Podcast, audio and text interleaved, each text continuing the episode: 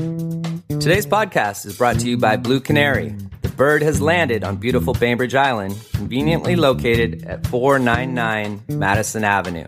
ASE Master Technician Clint Ramsey brings over 15 years of experience, award winning diagnostic skill, and a desire to reinvent the automotive repair experience.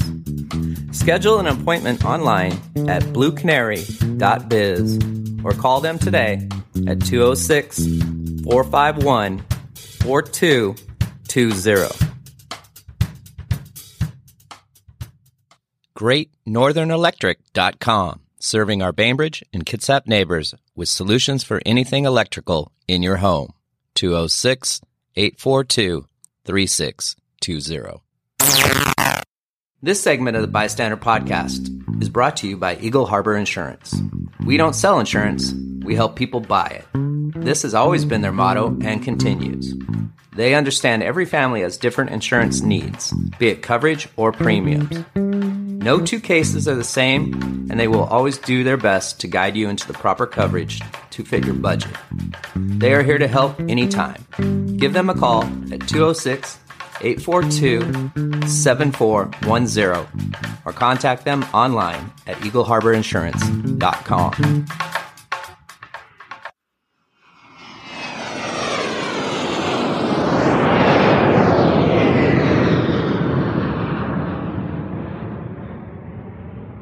Are you a service member thinking about buying or selling your home? Whether you're active duty, a veteran, or a family member, you need a real estate professional who understands the unique challenges of the military. A Navy veteran, certified military relocation professional, prior Blue Angel, and CEO of the RePointe Real Estate Group at Keller Williams Realty Puget Sound, Scott Lever specializes in helping military families relocate to and from the Kitsap Peninsula. Call him today at 206 486 4891 or visit online at repointe.com.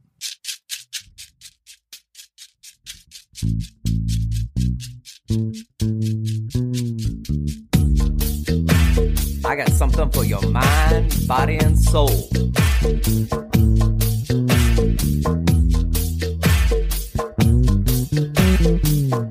I got something for your mind, body, and soul.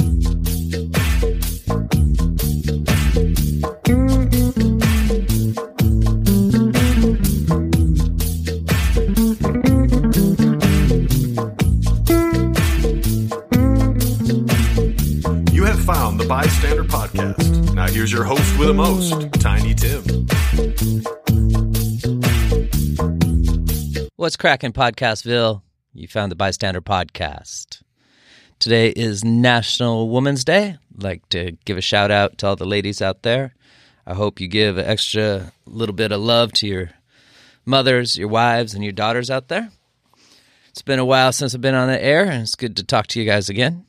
Today, I am excited to bring you Limetown, the prequel to the number one podcast. Now, Limetown is a podcast that I love to listen to. And a few weeks ago, I turned you on to uh, Couch to Fit podcast. And Chris, the comedian that was on quite a few episodes back, he has a podcast called Stoop Kings. So, in the ilk of promoting other people's podcasts, because I love this format, I'd like you to listen to um, the story of Limetown, which was recorded November 16th. Um, it was a town hall Seattle event, and it was at the beautiful Collective on South Union. A little bit about Limetown. It's a fictional podcast with writers, actors, kind of like a radio show I used to listen to when I was a young kid called Theater of the Mind. And it's a retrospective uh, discussion about this podcast.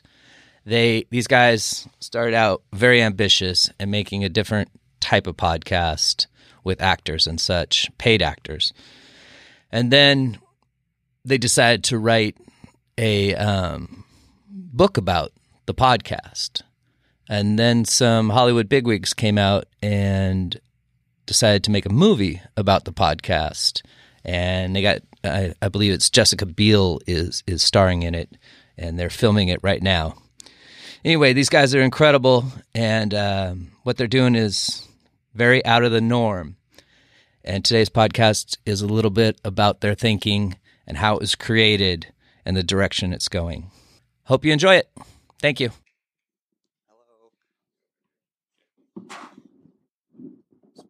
Hello, everyone. This is our first venue where we've had three microphones, so we don't have to pass them around. It's great. Uh, first off, uh, does everyone know what Limetown is? Listen to it? Okay, great. Everybody knows it's fiction. okay, yeah. That's a real problem. That's a real problem. uh, yeah, so uh, I just wanted to quickly sort of tell you how insane all of this is. Um, when we started writing this, well, we started this in the winter of 2013. Uh, we wrote the pilot. It took a long time. We got it out 2015. A lot of life happened between those two things. Uh, we had one episode produced. That was the pilot. Uh, I had a draft of the second episode, but I didn't want to spend more time on it because I didn't want to hurt my heart if no one cared. Uh, so when we released the pilot um, and it sort of went nuts, we realized, oh no, now we have to make the show. so, so uh, for anyone who experienced that in real time, I apologize because uh, I think it was six weeks between episodes one and two, and uh, maybe a month after. We got it down to three weeks, so that was pretty good. uh, but uh, out of that came a lot of things that uh, we didn't expect. I mean, it should be emphasized that the plan for this was no plan. That we were going to put it out. Uh, it was our first project as a company together. We gave ourselves six months um, and this was going to be the thing that we put our money into, for better or worse. It was kind of dumb in retrospect. Uh, like, why would you do that? Those things, I don't know. Fictional podcasts are not a thing, but uh, it caught fire and it worked for us. And so all of this is sort of coming from a place of we didn't expect it at all. Uh, and now uh, we have second season coming out. We have the television show in development, um, and we also were lucky enough to work with Cody on this book, uh, which is which will be the focus for the next chunk of our presentation, the book. Uh, so I will turn it over now to Cody. Thank you, Zack. You're welcome. Um, yeah, when you just said that a lot of life happened from like the first season until now, it's really true. Like when I f- started writing this book, I had zero kids, and now I have two kids. I mean, one of those, the, the second one was technically an accident, but it still counts, right? I mean, we wanted to, it just it was sped up anyway. Um, so I'm very tired all the time right now. Um, so yeah, um, the way the book came about was um, Zack and Skip decided they wanted to make a book and to expand this world. And I knew nothing about it, but their um, their literary agent uh, works with my agent at WME, and um, so my agent Claudia emailed me, and I had just finished um, my first book. It had just come out in March of 2016. Hurt people, hurt people, as Zack likes to plug. Um, and so I, I, was looking for like my next project, and Claudia emailed me, and she said, "Hey, um, you know, would you be interested in writing this this prequel novel to Limetown? And I said, what's a Limetown? and she was, she, she, and it's actually true. That's what I said. Um, and I was like, I don't know, you know, because I didn't really listen to podcasts um, at the time. And so, but I had listened to Serial. And so I said, okay, I'll give it a shot. I'll listen to Limetown, see what this is all about.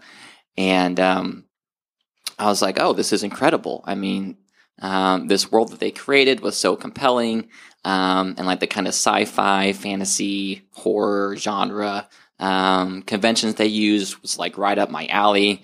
So I was really excited. Um, but then I knew like I had to sell myself basically to Zack and Skip on the first phone call. So we set up a phone call. They called me Um, and I was really nervous.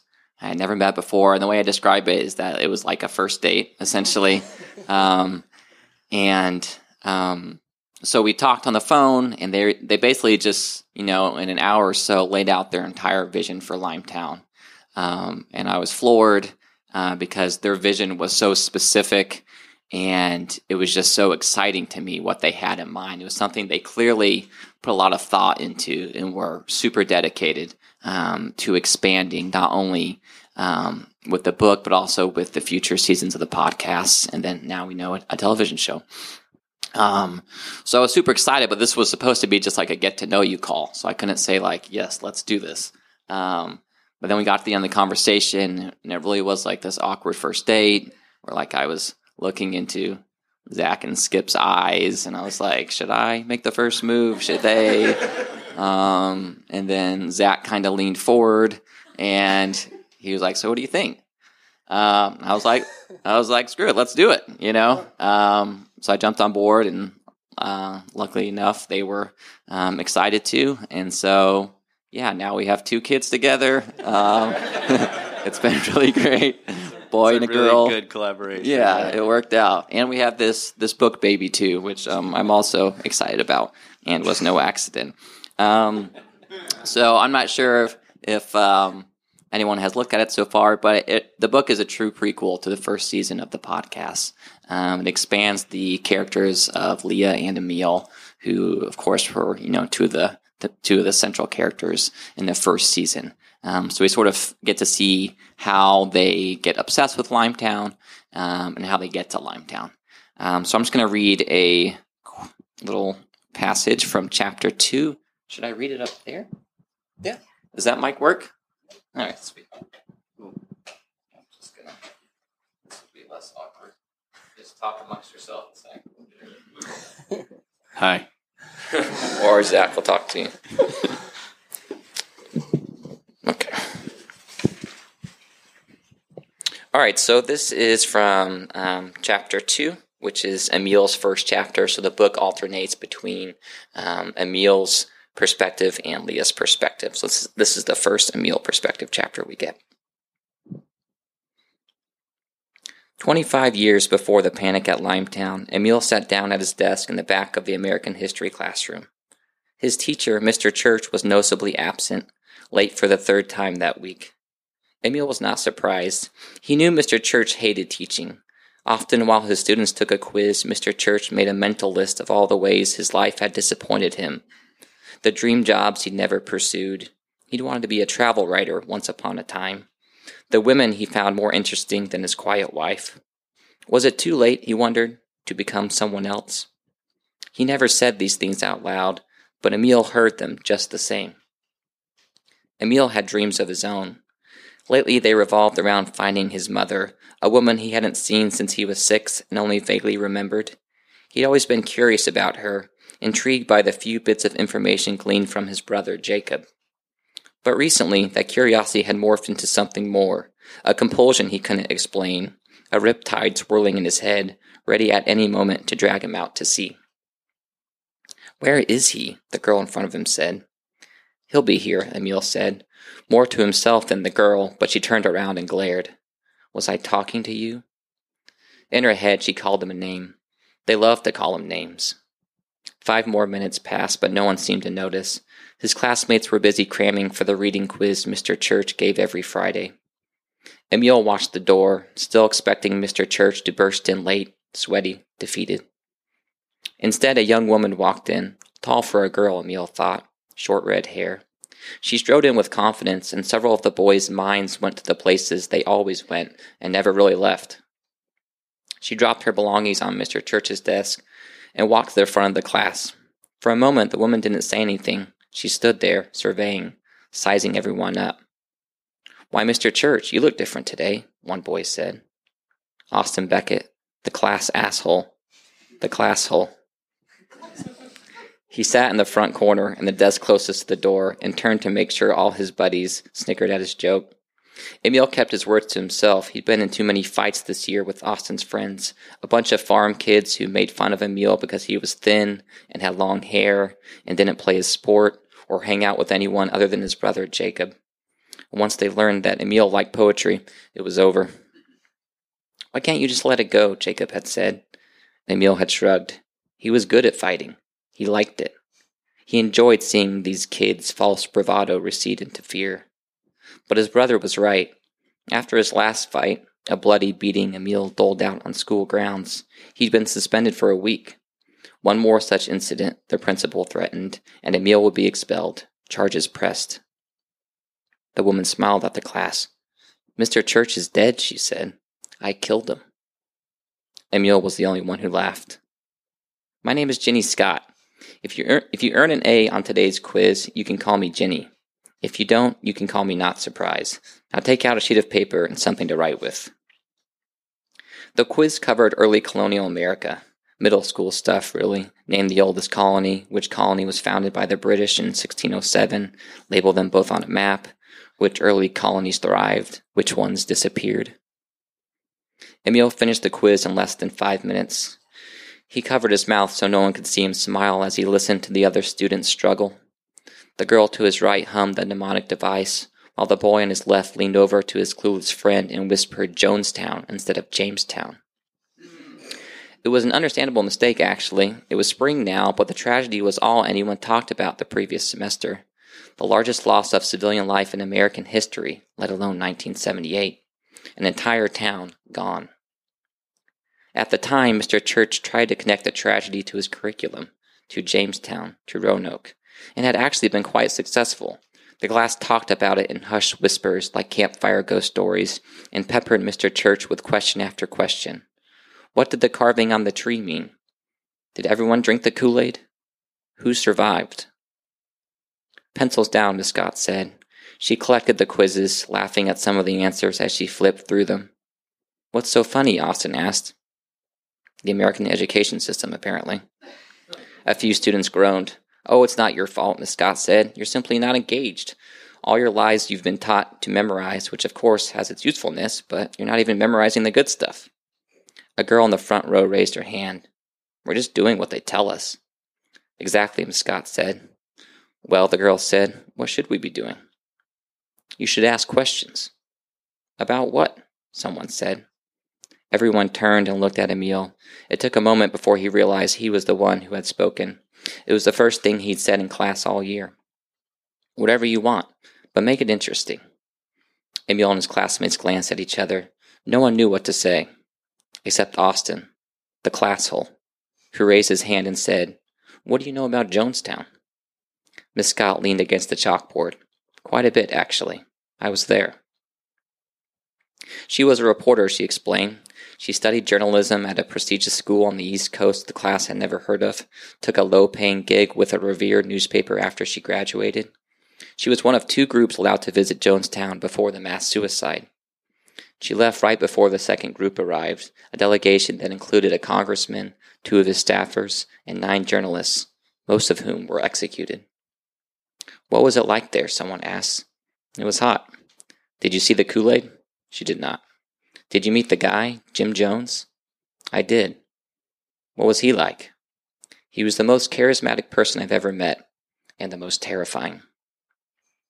It was the greatest class he'd ever attended, Emil later realized as he sat in the nosebleed section of the bleachers, waiting for his brother to finish tra- uh, track practice. Below, his brother sprinted around the track, far in front of everyone else.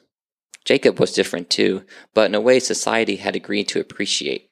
He was beloved by his peers as well as his teachers, who, despite their own failings, still had the ability to recognize greatness in others. Jacob, a senior, approached a freshman runner whom he could easily lap. Instead, he slowed his pace to match the kid, even offered him an encouraging pat on the shoulder as the two circled the loop for the final time.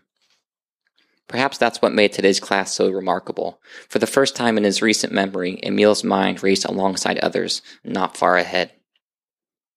He learned that although Jonestown ended in South America, it did not begin there. He learned that Jim Jones was from the Midwest, like Emil's mother was from the Midwest.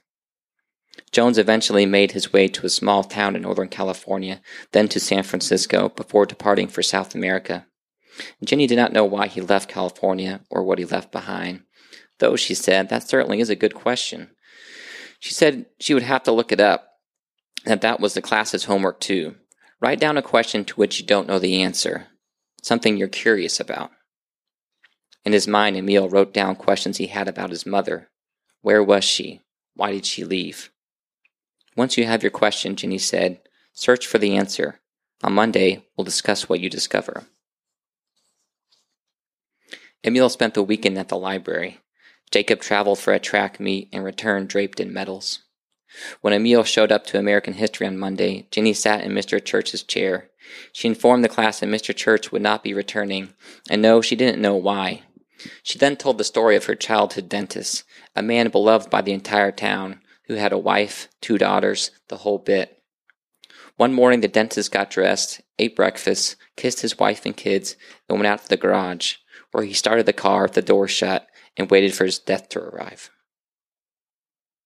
The point is, Ginny said, we may think we know each other, but what do we really know? Everyone has their secrets. You think that's what happened to Mr. Church? One boy said. Art, one of Austin's cronies. God, no, are you listening to me? Several students shifted in their seats. Take out your homework. Let's see what you discovered over the weekend. A few classmates had completely forgotten about the assignment. One girl claimed she completed it but, but left it at home, and no, she couldn't remember any of the questions she asked. You know what the Australians would say about that, don't you? Ginny said. Sounds sus, as in suspect. Yes, very sus indeed. Have any of you been to Australia? No one raised their hand. It was Emil who finally broke the silence. He began by admitting that, like the rest of his classmates, he was very interested in Roanoke. This got me wondering what Roanoke was like now, so I went to the library, spent the whole weekend there. A few students giggled, but Ginny nodded, Emil's cue to continue. He told the class that today Roanoke was a place called Manteo, North Carolina, a small town in Dare County with a population of 547 people. Manteo was named after, a, after an Indian who helped the English settlers survive when they first landed and started their settlement. He told them that the town's population saw steady growth in recent years, thanks in part to the current mayor embracing the area's dark history, turning well known tragedy into tourism. A play about the colony's vanishing was performed, ghost, tour, ghost tours were given. All this, and still no one knew what really happened to the settlers. So what, one student thought. And freak. The problem, Emil said, I think, doof, doofus loser. What I discovered is that the English waited too long. I mean, three years passed before White returned. That's a really long time, isn't it? By then, the entire colony had been erased. So, the class thought. So, Austin said. Yes, Ginny said, what exactly is your point?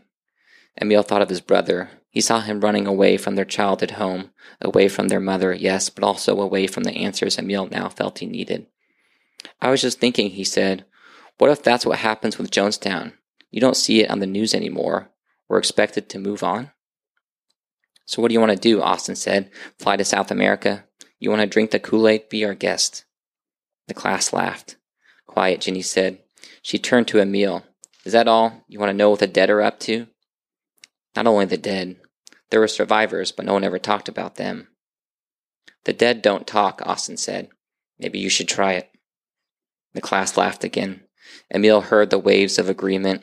Give it a rest, freak, from his classmates. Take a deep breath, Jacob would say. They're just words, nothing worth getting riled up over. Emil clenched his fists, but didn't say anything. There you go, Austin said. Now you're getting it. The bell rang. The students gathered their things, but Emil lagged behind. He would wait until Austin was long gone before, he's, before he made his way to his locker. Hey, Jonestown, Ginny said. Can I talk to you for a second? When it was just the two of them, she shut the door. Everything's fine, Emil said. I'm just weird, that's all. Ginny sat down at one of the student desks. She looked very much out of place. You are weird. Well, that's not what this is about. She gestured for Emil to have a seat. Or I guess it is Emil. Emil, you did an excellent, excellent job with today's assignment. At first, I wasn't sure where you were going with it, but, but it's pretty cool where your questions led you. She folded her arms. Hey, I wanted to ask you something. Why did you go quiet when that boy made fun of you?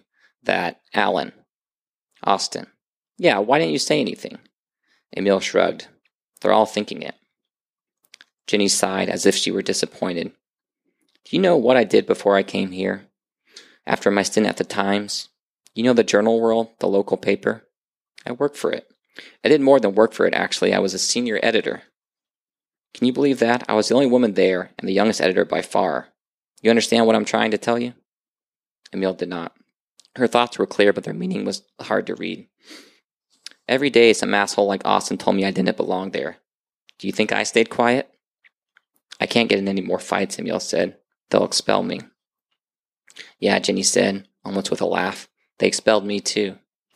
She slumped back in the desk, and for a moment her thoughts drifted away from the classroom. She focused on an office. It was her for- her former boss's maybe, some guy with a bad tie and even worse haircut. He was yelling at her while Jenny stood there staring at her reflection in the framed degree that hung above her boss's head. She was not crying or or worried as Emil thought he would have been. She was grinning, as if to say, So what? You got fired? And I'll tell you what, Jenny said, it was worth it. She didn't say anything more, and the two of them sat until another bell rang. It was Jenny's free period, but Emil was late for algebra. You weren't scared, Emil said, were you? Of losing my job? No, Emil said. At Jonestown. I can tell. When you talk about it, your mind is calm. Jenny's face changed. She looked at Emil the way they always looked when they suspected he was more than a little strange. I wasn't afraid, she said, but I should have been. Thanks.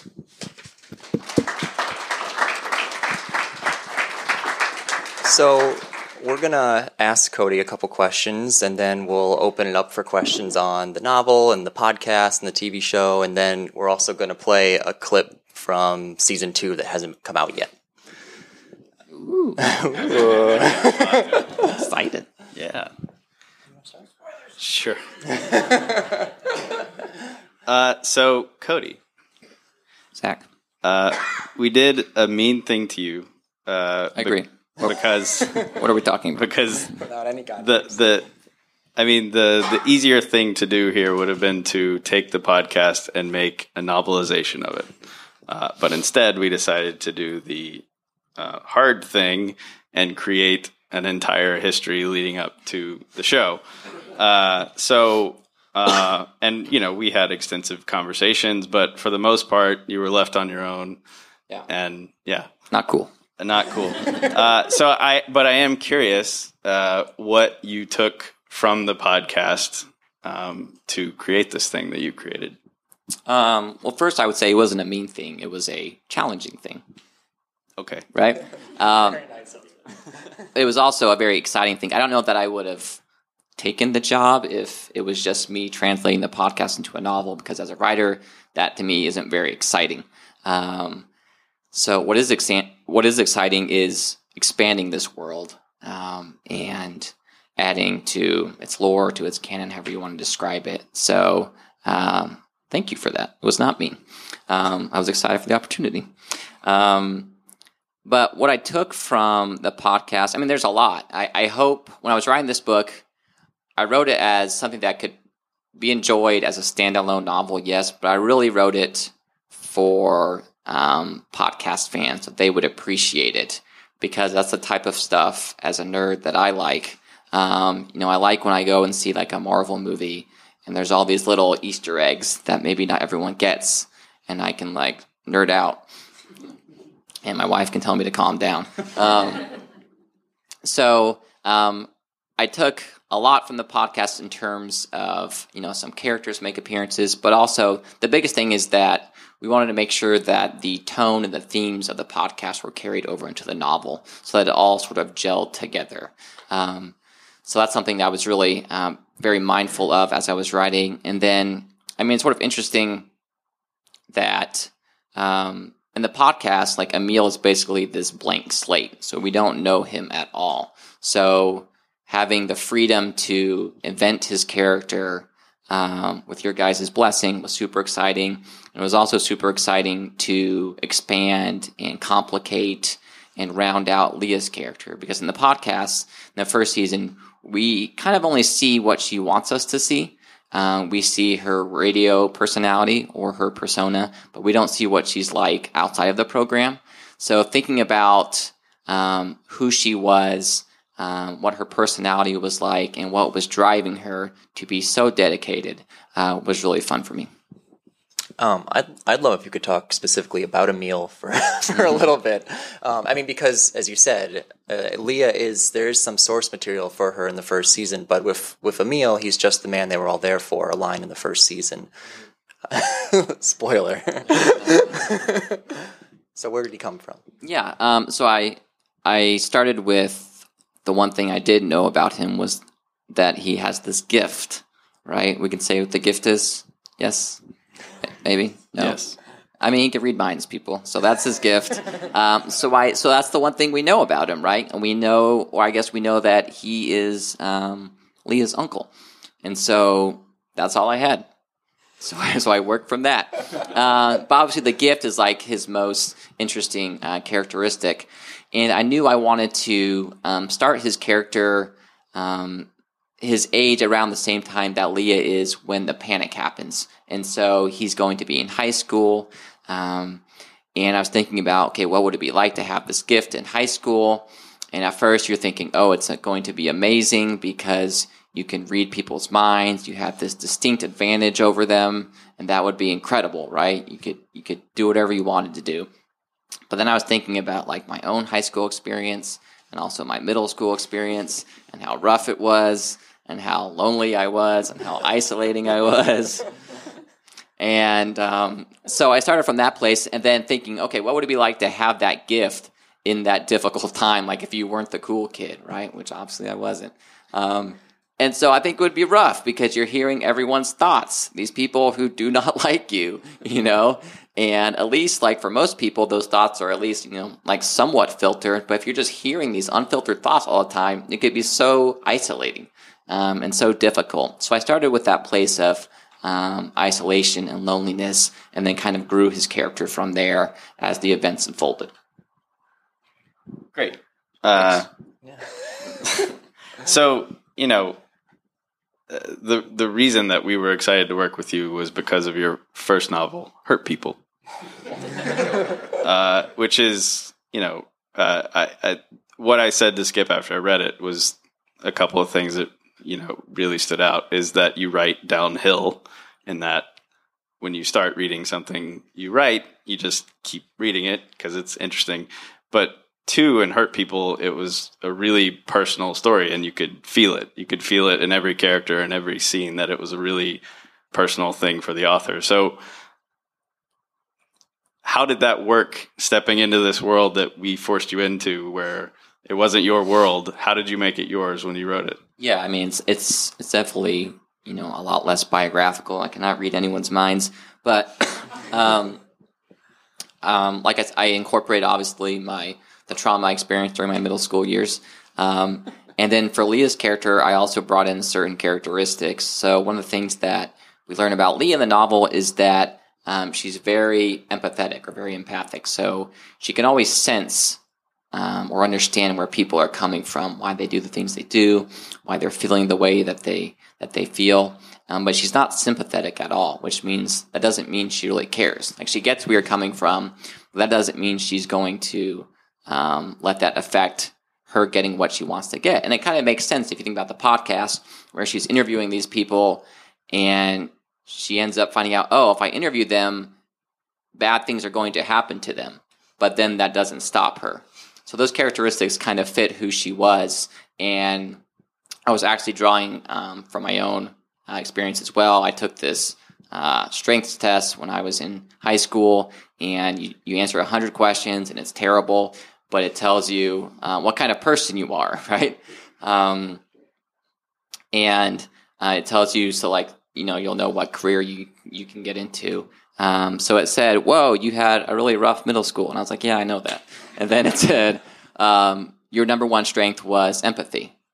And it specifically said that it means you can understand where people are coming from, but that doesn't mean you do anything about it. And I was like, Oh, well, I'm kind of a dick, it turns out. Uh, um, but I, again, I blame the trauma from the middle school. Um, so uh, you know incorporating that into um, the book was fun but i mean when i'm writing you can't help but draw on personal experiences. They just find their way into your writing. And that doesn't mean that, you know, when you're writing fiction, it's like 90% biographical, but you're going to use, you know, right? You're supposed to write what you know is the old cliche. Um, and so that kind of stuff does filter in. Um, so you might not know this, but Cody's been working with us on the second season, and he actually wrote the finale. Um, so he has lots of spoilers. Uh, but Cody, I'm wondering if you can tell us a little bit about uh, what what are some of the things you can do when you're writing the novel that you can't do when you're writing the podcast? Right. Um, there are lots of things. It's it's just a different medium, right? So the biggest thing you can do when you're writing a novel is you can build out the characters more. Uh, we can get inside of their heads. We don't have to be a Emile. We don't have to be able to, you know, read their minds. Um, with, because we know in real life that when people say something, they're not always telling the truth, right? Um, is that your experience too? yeah. Oh, Um, so in the novel, we get to see people who are lying, people who are deceiving, and how that um, creates their characters um, and complicates them. Whereas in the podcast, we're wondering, but we kind of have to take everyone's word for it, right? So is Lia the Lia that she presents in the first season, right? We don't know. Um, so the best part about writing a novel is that you have so much more space and time and freedom to round out these characters and to get a fuller picture of them. And then they're the parts that I like. I mean, I'm a big fan of language, so writing compelling prose that sounds good and, and hopefully reads well is always something that excites me too. We'll open it up. Uh, yeah, any questions on the novel or on the podcast or even on the upcoming I TV think show? you have to go over here to ask it. So Yeah, Yeah. we have a microphone. I'm glad I remembered that. Hi, thanks and welcome.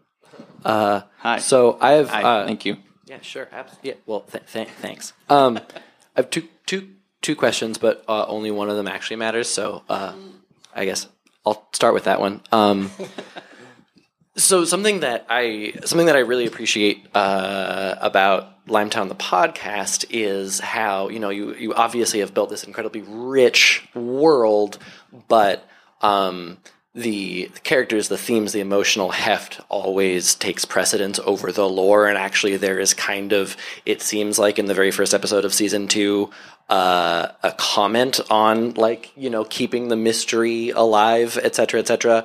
And, um, as a fan of uh, of large worlds, I have dipped my toes into expanded universe things that are just lore dumps, you know. Um, and I was wondering if if there was ever a temptation to give in to that because it is what a lot of expanded universe stuff ends up being, um, which is you know super satisfying for some folks. But yeah,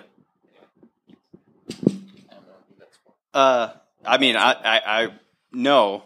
Uh, uh, just, I, just because uh, that's not what interests us as storytellers. Uh, you know, we we always put character first. We always at least try to do that first, and then plot second.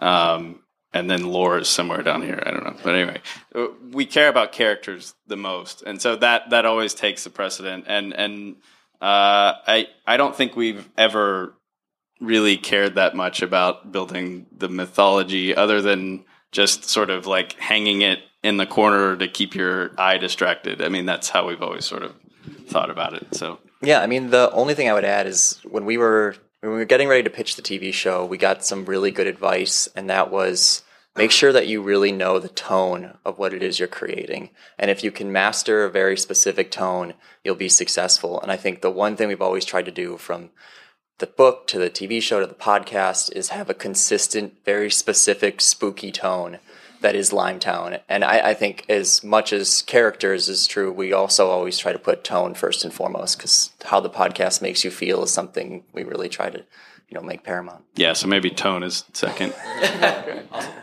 I'm curious what your Yeah, what was the other yeah, question? this Um, the pointless question. Yeah, was there at all an impish desire to refuse to make an audiobook version of this? To be like, no, there's an audio podcast and you have to read the book. That was that was actually well. Again, I wouldn't say impish. No, I mean, but there was like a lot of like, are people going to be confused? Like, are they going to think that it's the, the podcast or it's it's the audiobook? And we were like, no, we think the audience understands basic words. So uh, we got past that. I mean, there was a temptation at one point to sort of produce it ourselves, like, let's do this. But then it was like, that's insane. And so we didn't. But it's, yeah. Anyway. Well, thanks. That was a good question. Thank you.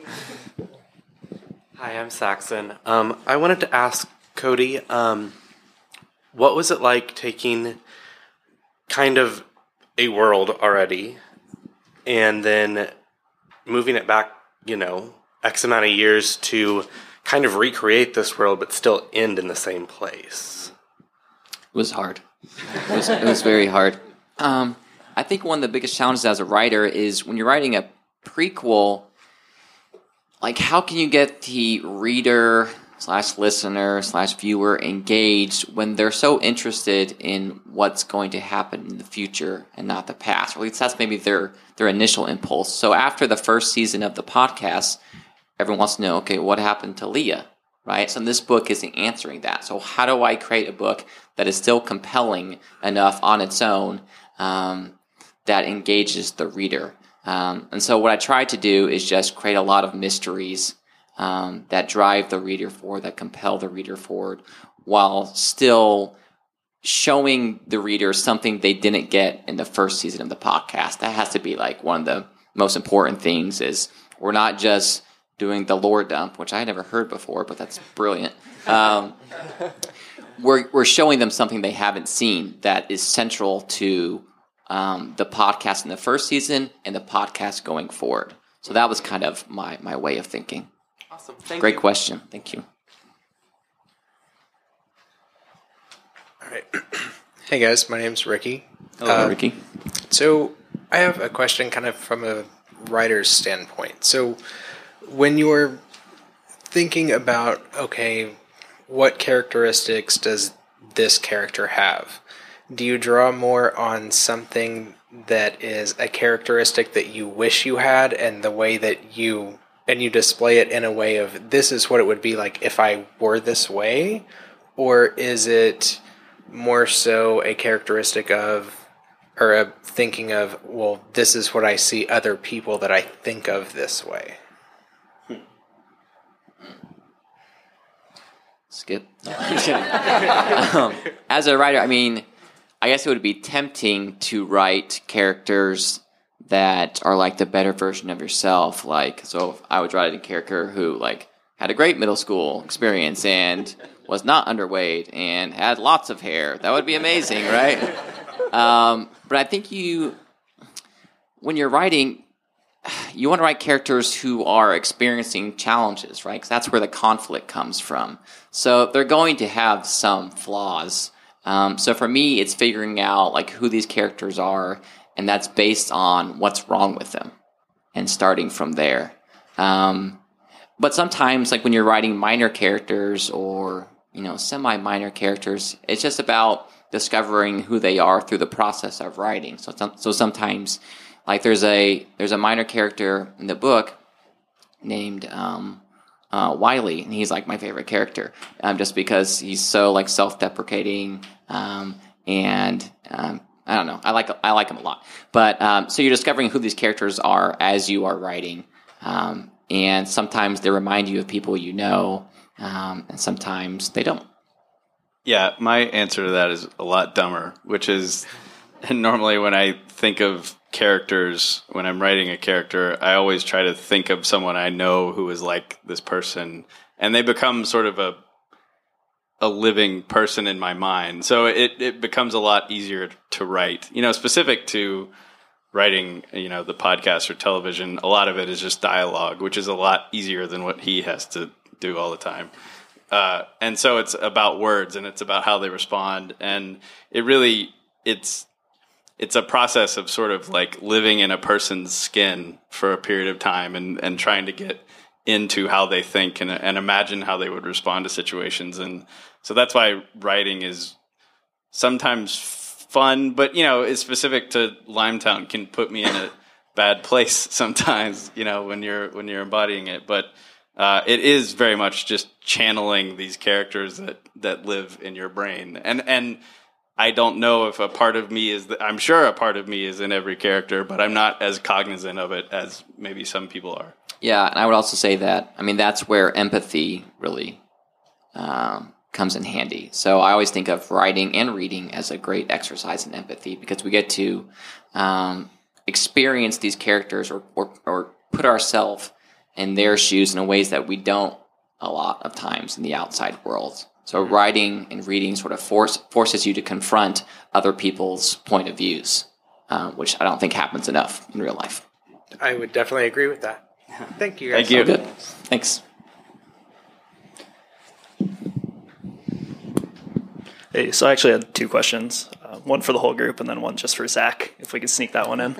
but um, for the whole group, I'm really interested in the creative process, especially with a group dynamic that I originally thought was a, a duo, but now I learn is a trio um, as far as the podcast goes. Is it everyone kind of contributes equally to each episode with their thoughts, or is there there's an Emile with the secret sauce and then a Max that just makes the burgers, or like how what, what's I guess how do you each kind of approach an episode as compartmentalize it?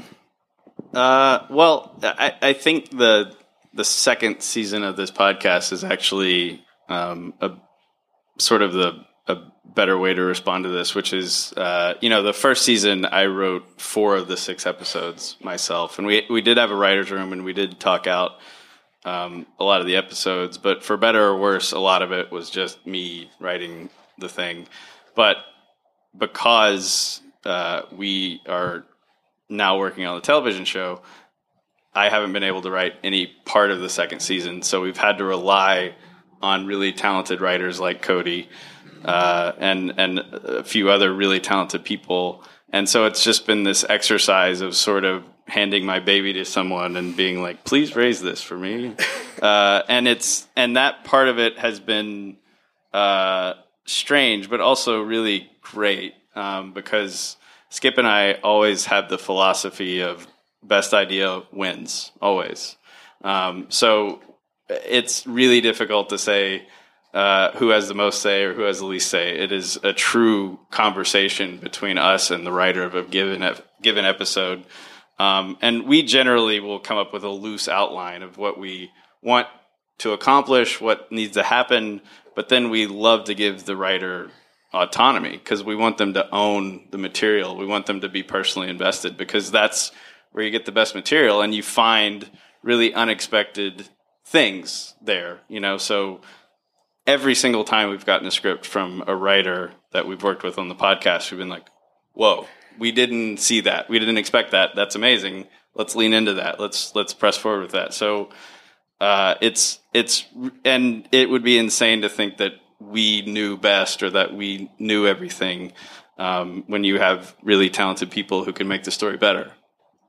Yeah, no, I completely agree. And and we actually we tried to take that same process with the writers' room for the podcast to the TV show, where we would just come up with a loose outline in the room, and the TV writers were really taken aback. They're just like, we're used to putting together a detailed beat sheet of every single scene and every single episode, and so it was a totally new new world for them, and ended up being really liberating and really fun to see what they came up with without having to figure it all out in the room.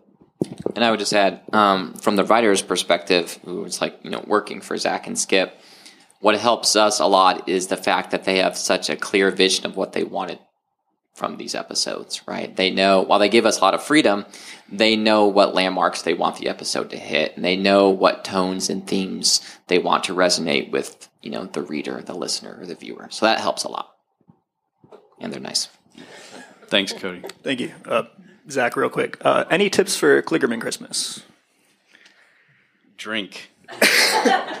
Thank you. Yes. Hi guys.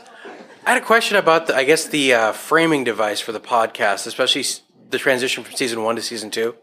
Uh, first of all, I, if I'm remembering correctly, season one came out I think like a year or six months after Serial came out, and you guys had that same NPR reporter format. Did you guys have that in mind before Serial came out, or did you take inspiration from that And then what's it been like abandoning that format for season two so far, and uh, that sort of structure that was there? Do you want me to? Oh, yeah. I mean, it's really funny. We we started the podcast in November of 2013, which was a year before Serial, and we we actually had the first episode done in the summer of 2014. And then a couple months later, Serial came out, and I think we both looked at each other and we just did not know if this was a good thing or a bad thing. like, is this exactly our show or what is this? But Zack, you've always said that it's you know, Serial changed the whole landscape, changed Yeah. the entire industry. It legitimized podcasting, so it was a good thing. Anyway, you keep talking now. I just gotta. I was bopping in for that part of it. But yeah, no, I mean, we the format we stole from Radiolab, This American Life, sort of the traditional, uh, you know, masters of the radio documentary, and the reason that we did that.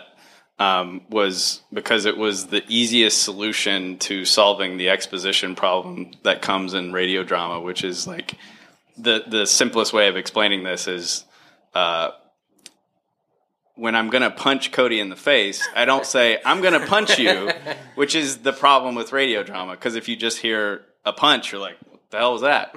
But someone has to tell you what you're hearing, give you context. So the the easiest solution to that was, well, if it's a documentary, everything has to be explained, and there has to be a context for everything. And so it was sort of the the easiest solution to that.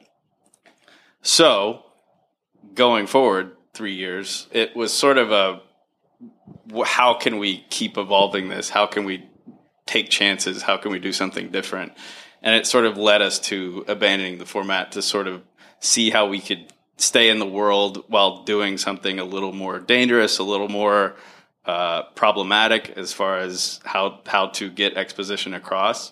Um, but so far, I feel like we've done a pretty good job of doing that, and it's been really exciting to figure out a new way of telling the story. Thanks Yeah, for yeah, uh, I mean- putting yourselves out there, guys. Yeah, Thank you. Thank you.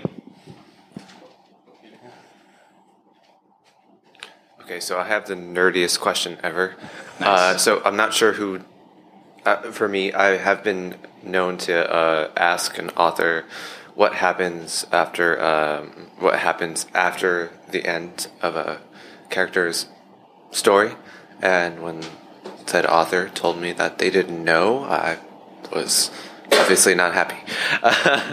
but um, in terms of so, in uh, nerdy question in the last episode um, when Lia is talking about Emile, and she asks Lenore, she says, "Did he?"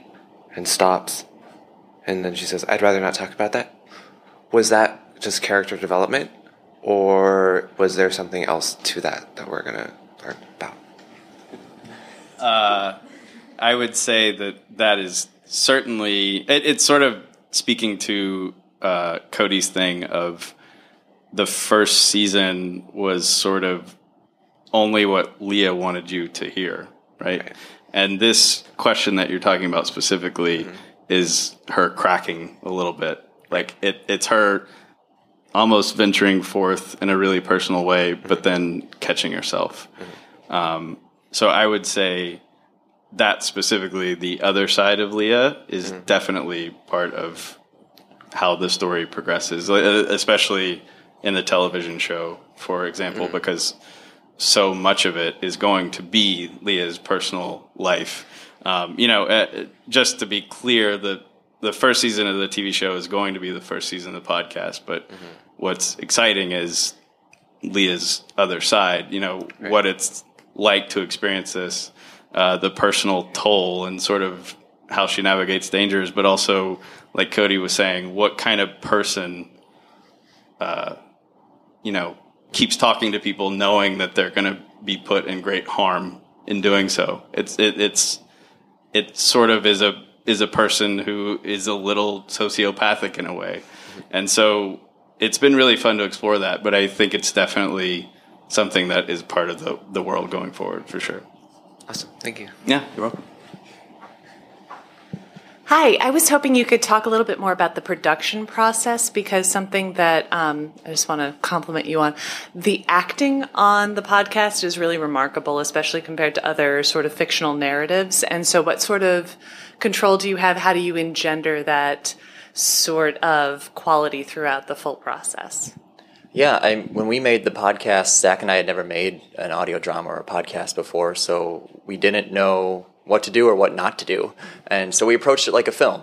Um, we built out an entire team and we approached it collaboratively from, uh, you know, nothing but SAG actors and, uh, you know, having a, a, a, master and a mixer and a sound designer and someone who's um, running up uh, casting. And we did everything that we knew from film and took it to audio drama. And I think that's sort of what maybe set it apart early on. Should we play a little bit from the second season? All right. Any other questions before we do? I have one quick question. Oh, yeah. I, I haven't. Yeah. Sorry, they told us that. Be strict. I haven't listened to any of the podcast episodes or seen any of the TV episode, but the description tonight said it's so exciting. I thought I'd come. Should I read the book first or do the podcast first? It's a great question. We've landed on an Thank you. order of this that I think we all agree on, which is you should listen to the first season, Correct. then read the novel, Yes. then listen to the second season. Yes. And then buy the book for your friend too. Yeah. A- and then read Hurt People by Cody Smith.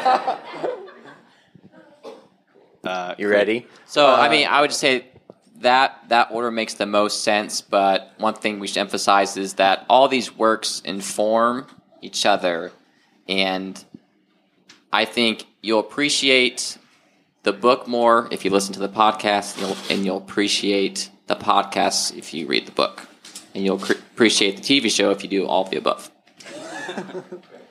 Sorry, one more. Yeah. You got time for one more? Sure. Yeah. All right. So, um, Or you, two more. Yeah, you mentioned it earlier that writing this sometimes takes you to a dark place. It reminds me of a joke that one of my friends said at dinner tonight about being happiness happening in Limetown.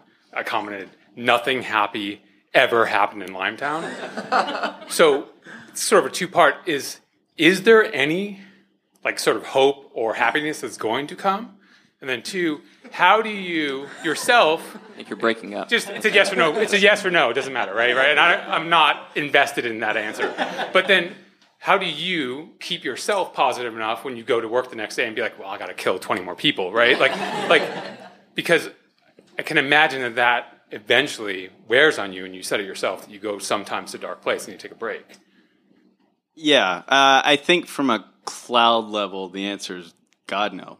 There- Yeah, there's yeah. no, No, there is no perfect, hope. yeah. Uh, but but uh, I would say within every story, within every every character that we meet, we do try to find the hope. We do try to find the levity because you then- and then crush it. Well, you want to. I mean, it's it. You just want to care about people, you know, and and if you you can't just hit the same note over and over again and expect people to to want to keep listening to it. So it's a constant game of playing that where you know you do have to find light with the dark, uh, but you know, Beautiful. Uh, yeah, I mean, the only other thing I'd say is I think about a show like Black Mirror, which is a very dark show, but my favorite episode is San Junipero. And it's it's the only episode that's not cynical at the end. And I think in order to pull that off, and the reason it feels so good is because of every episode ending the way it does. So I do think you need the balance. Thank you very much. Yeah, Thank you. thank you. Hi. Hello. Um, I have two questions. Uh, first one, do you have any plans on doing a third season? Or no? We're just concentrating on the television show right Okay. now. That's That's his stock answer. that's part know. of my other question.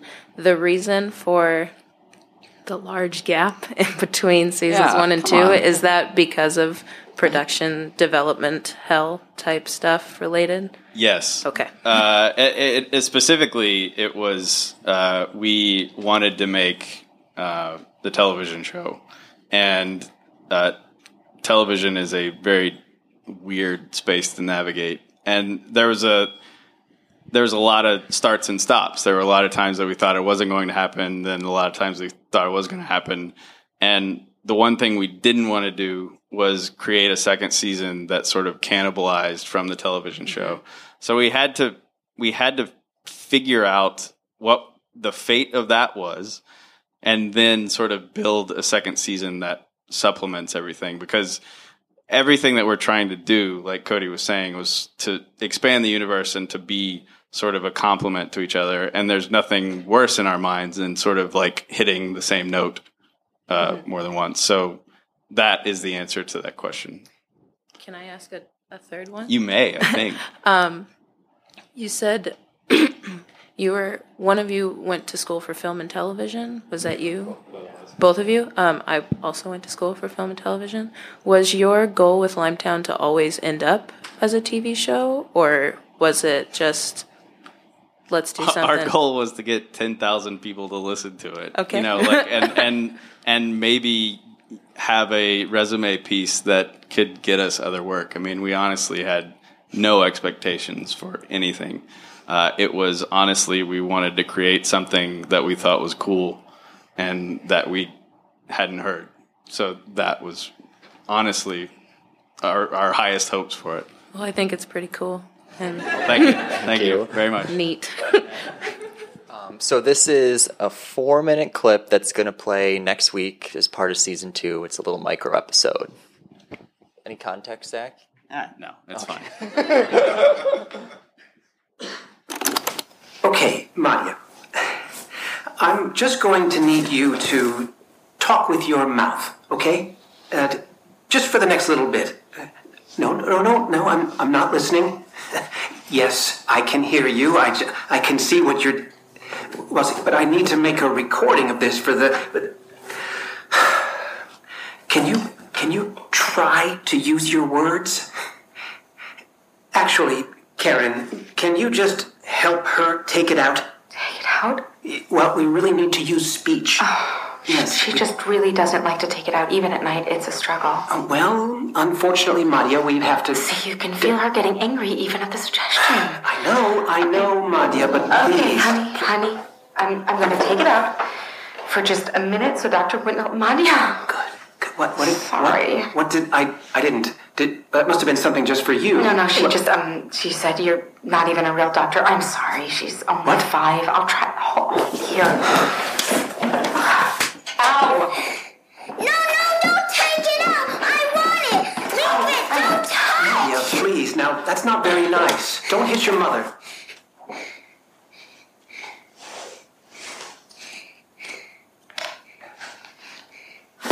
You're not nice. Mom's not nice.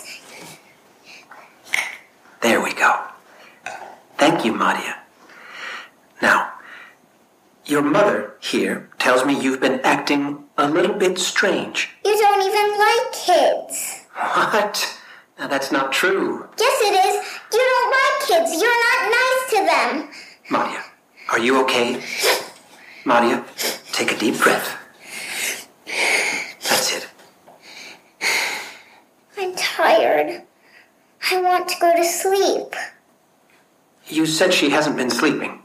Not much this week, but I thought it probably, I mean, it might be because, Mm-hmm. you know. Yes. I can hear you. Are you having trouble sleeping, Madia? Sort of. What do you mean, sort of, dear? I just don't want to go to sleep anymore. Why don't you want to go to sleep?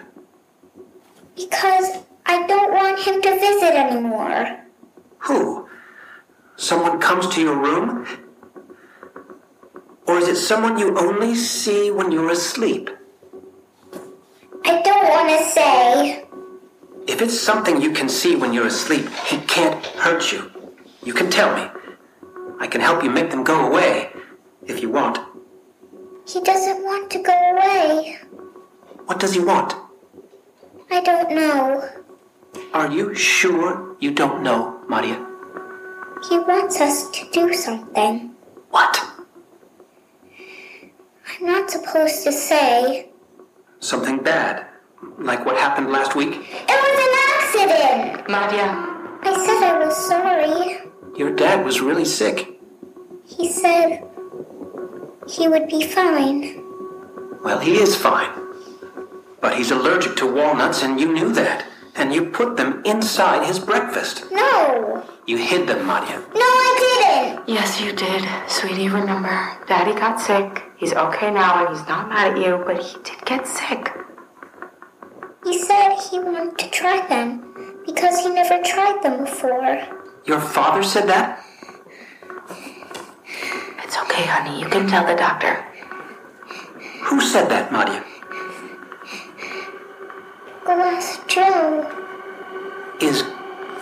Joe, the reason you don't want to go to sleep